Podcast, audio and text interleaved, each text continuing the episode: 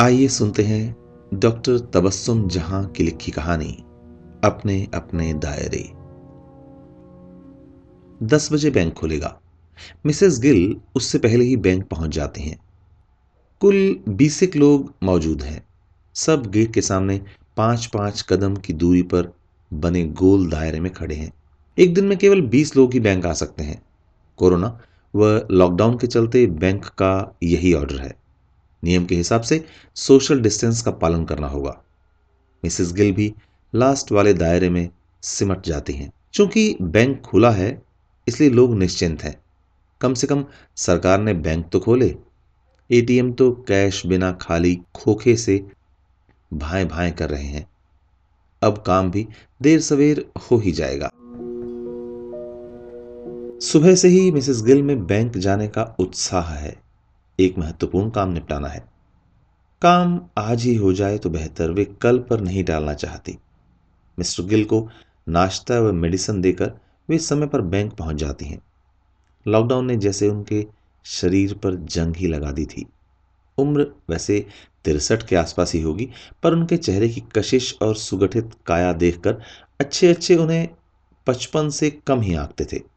एक ज़िंदा दिली सी, उनके मिजाज में रची बसी थी। मिसेस गिल देखती हैं, पाँच कदम की दूरी पर एक एक गोल दायरा बना है।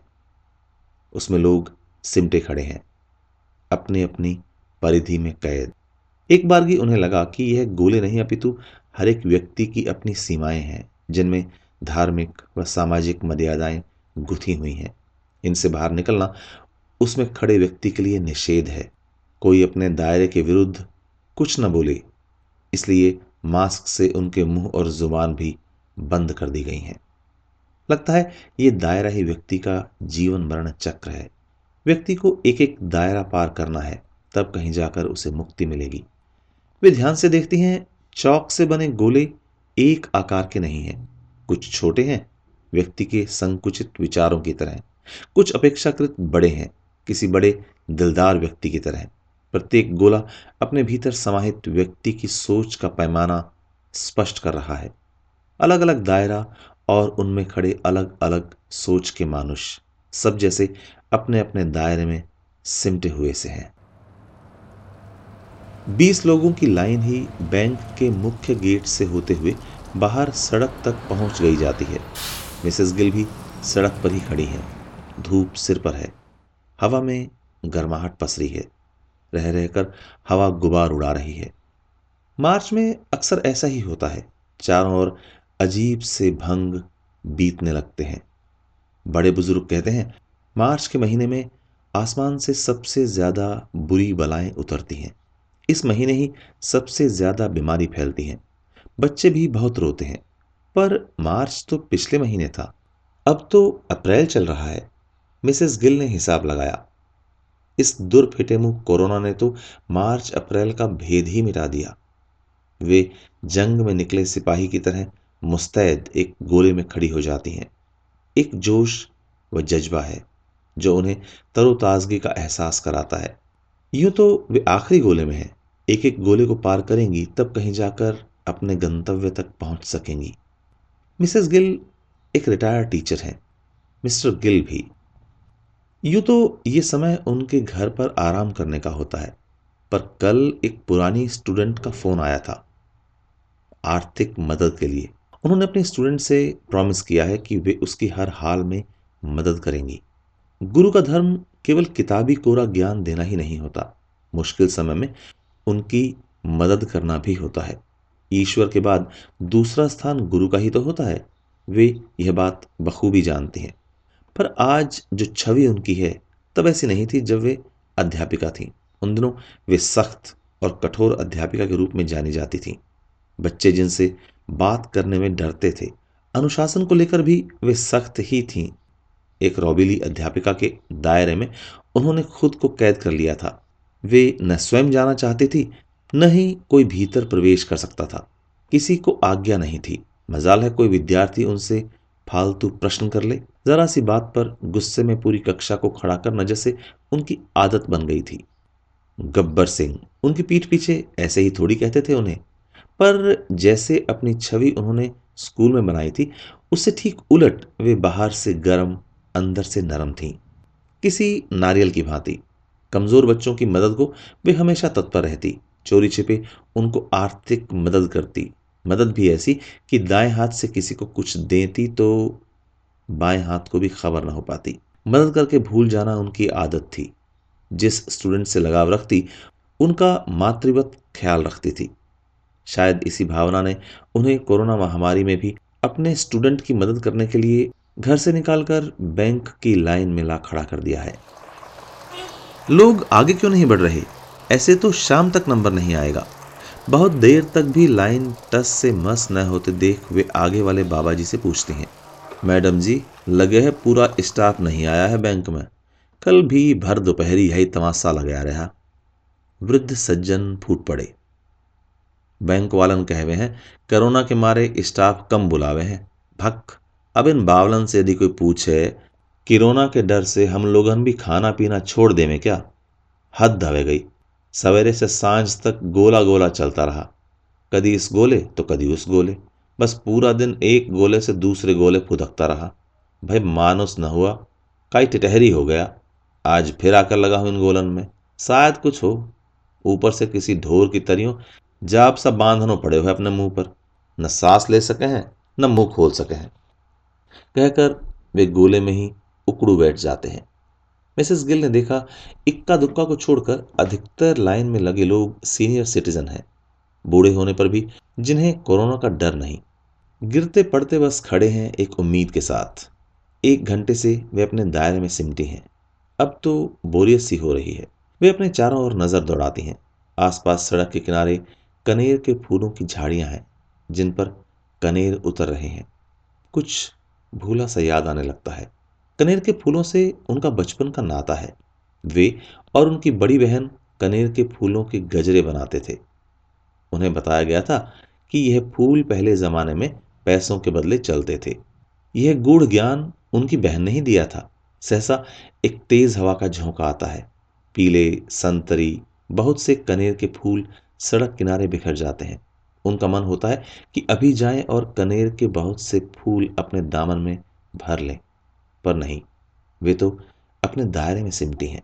कहते हैं कि बुढ़ापे में एक बार फिर से बचपन से साक्षात्कार होता है। लेकिन वे बच्चों की तरह कैसे व्यवहार करें? उनके दायरे ने जैसे उनके पाँव जकड़ लिए हैं। यह दायरा भी ना, बचपन में वे इसी तरह का दायरा बनाकर उसमें स्टापू खेलती थी। बस उस दायरे में कोई नियम नहीं थे। दायरा भी अपना और नियम भी अपने। बचपन याद आते ही मिसेस गिल की झुर्रियों वाले चेहरे पर एक स्निग्ध, मुस्कान खिल उठती है। काश वे अब भी बच्ची होती। लाइन जीवन की गाड़ी की भांति धीरे धीरे सरकने लगी थी। वे अब अपने से आगे वाले दायरे में थी। लगा जैसे उनका बचपन भी आगे खिसक गया है। उनकी माँ के स्वर जैसे कानों में घुल रहे हों। कुड़िए, मुंडे नड़ जिद ना कर, तू लड़की आ ढंग से उठा बैठा कर, नहीं तो कोई ब्याएगा नहीं। लड़कियों के दायरे में रहना सीख। बस फिर क्या था? चूँकि वे लड़की थी, अतः उनकी सीमाएँ तय कर दी गईं। वे भाई की तरह पढ़ने शहर से बाहर नहीं जा सकी। कम उम्र में ही ब्याह दी गई। जो दायरा उनके लिए उस समय बना, उसमें जाने कितने ही सपने गोल भंवर में कश्ती से डूब जाते हैं। वे मुआयना करती हैं अपने मौजूदा दायरे का। क्या ये वही दायरा है जो बचपन में उनके इर्द गिर्द बना दिया गया था? धूप की तपिश उनके सिर को गर्म कर रही है, पर गोला छोड़कर कहीं जा भी नहीं सकती। बैंक के लंच अलार्म से मिसेस गिल की तंद्रा भंग होती है। वे लगभग आधा पड़ाव पार कर चुकी हैं। उनकी नज़र अपने गोले पर पड़ती है। उनका नया गोला पहले गोले से कुछ ज़्यादा तंग है। दो घंटे से ऊपर हो चुके हैं। शरीर में कुछ थकान महसूस हो रही है। जोश, गर्मी में पसीने की बूंदों में तब्दील होने लगता है। हालाँकि उम्र के इस पड़ाव तक आते शरीर जवाब देने लगता है। करें भी तो क्या? खड़े रहने के अलावा और कोई चारा भी नहीं। यह दायरा नहीं होता तो कहीं एक जगह बेंच पर टिक जाती और ये दायरा है भी तो कुछ ज़्यादा ही छोटा। उन्हें घबराहट सी महसूस होने लगी। ऐसी ही घबराहट, बेचैनी उन्हें विवाह के समय हुई थी। वे आगे पढ़ना चाहती थी, अपने घर परिवार के लिए कुछ करना चाहती थी। उनके सपने किसी नव आगंतुक परिंदे के समान अपने पंखों को फड़फड़ाकर ऊँचे गगन में उड़ने के लिए अपने नन्हे पंख फैलाते। उससे पहले ही उनका विवाह कर दिया गया। वे अब ससुराल की परिधि में खड़ी थी। ससुराल की मान मर्यादा का भारी बोझ उठाए एक मज़बूत लेकिन तंग दायरा उनके इर्द गिर्द बना दिया गया। देख, ज़्यादा हिलडुल नहीं बहू। लोग क्या कहेंगे कि लड़की बड़ी चंचल है। उन्हें कुछ धुंधला सा याद आता है। विवाह के समय भारी भरकम जोड़े और जेवर से लदी फदी वे घंटों तक एक ही मुद्रा में बैठी रही थी। न हिल सकती थी और नहीं कुछ बोल सकती थी। सास का हुक्म जो था, सो मानना पड़ा। किसी बात पर सास उनसे नाराज़ हो जाती तो कहती, बहू, ज़ुबान जोरी न किया कर, ये बहुओं के ढंग नहीं, बहुओं के दायरे में रहना सीख। लंच खत्म हुआ। गनीमत थी, लाइन आगे बढ़ती रही, दायरे भी बदलते रहे। वे बैग से पानी की बोतल निकालकर कुछ घूंट गले के नीचे उतारती हैं। तरावट का एहसास उनकी घबराहट की पीड़ा पर पानी सफेर देता है। उनके नए गोले पर सघन वृक्ष की छाया पड़ रही है। अब वे कड़ी धूप से छाया में थीं, पति के प्रेम और अपनेपन की घनी छाया जैसी। यूँ तो शादी के बाद मिसेस गिल की सास उनके पढ़ने के खिलाफ थीं। किताबें पढ़ती बहू उन्हें कभी नहीं सुहाती थी। पुत्र बहू का जन्म तो चूल्हा चौका के लिए ही होता है। वे बार बार यह बात अपने बेटे को समझाती, पर वे अच्छे भाग्य वाली थी, जो उनको मिस्टर गिल जैसे पति मिले। माँ बाप के फैसले के खिलाफ जाकर भी उन्होंने अपनी पत्नी को न केवल पढ़ाया लिखाया, बल्कि अपने साथ दिल्ली लाकर एक स्कूल में अध्यापिका की नौकरी भी लगवाई। पति पत्नी दोनों साथ ही स्कूल के लिए निकलते। सास देखती कुड़ती मार बुदबुदाती, पर इस मामले में अपने बेटे से कुछ कह नहीं पाती थी। मिस्टर गिल ने ही जैसे उनके सपनों को गुनगुनी धूप सी गर्माहट दे दी थी। गर्मी अपना दायरा उलांग रही थी। सूरज अपना गर्म पैमाना छलका रहा था। लोग बेहाल परेशान से पसीने से दो चार हो रहे थे। मिसेस गिल का झुर्रियों से भरा चेहरा भी अपनी सीमा में सर्प राशि सी बनाकर ढुलमुल हो रहा था। उन्होंने गौर किया, उनके आगे दो गोले छोड़कर एक गोले में एक मुस्लिम महिला खड़ी है। सिर से पाँव तक काले नकाब से ढकी। वे गर्मी से बेहाल हैं, हाथ में रुमाल है, जिसे वे बार बार हिलाकर हवा झल रही है। थोड़ी देर में वे बुरके को उतार कर उसे बैग में रख लेती हैं। वे लंबी सांस लेती हैं, या फिर अब वे खुलकर सांस ले रही हैं। मिसेस गिल भी अपने नए गोले में प्रवेश करती हैं। उनका गोला ज़्यादा तंग नहीं है, पर गोले में एक साथ दो तीन लाइन बनी है। लाइन के ऊपर लाइन। लगता है जानबूझकर ऐसा गोला उनके लिए बनाया गया है ताकि वे उससे बंध जाएँ, निकल ही ना पाए। दो बच्चों के होने पर वे भी तो कुछ बंध ही गई थी। बच्चों की खातिर उन्हें नौकरी तक छोड़नी पड़ी थी। सारा समय सिर्फ़ बच्चों की देखभाल में बीतता खुद के लिए समय निकाल ही ना पाती। इतने में पीछे के गोले में खड़े बुज़ुर्ग सज्जन कटे पेड़ से गिर पड़े। शायद गर्मी और धूप झेल नहीं पाए। बूढ़े होने पर तो वैसे भी सहन शक्ति क्षीण हो जाती है। देह में भी अनेक बीमारियाँ शरणार्थी सी घर कर लेती हैं। कुछ लोग अपना गोला तोड़कर बाहर निकले, बुज़ुर्ग को उठाया, पानी पिलाया। कुछ होश आया तो वे फफक कर रो पड़े। पता चला कि उनके बेटे ने उन्हें जिद करके यहाँ भेजा है। वे खुद नहीं आया, कोरोना के डर से। पिता को भेज दिया। पिता की मृत्यु का भय नहीं उसे। कलयुगी बेटा इसी को तो कहते हैं। मिसेस गिल ने भी तो कितना रोका था अपने बेटे को, कनाडा जाने के लिए। पर बेटे की जिद का पलड़ा उनके ममत्व के पलड़े से भारी रहा।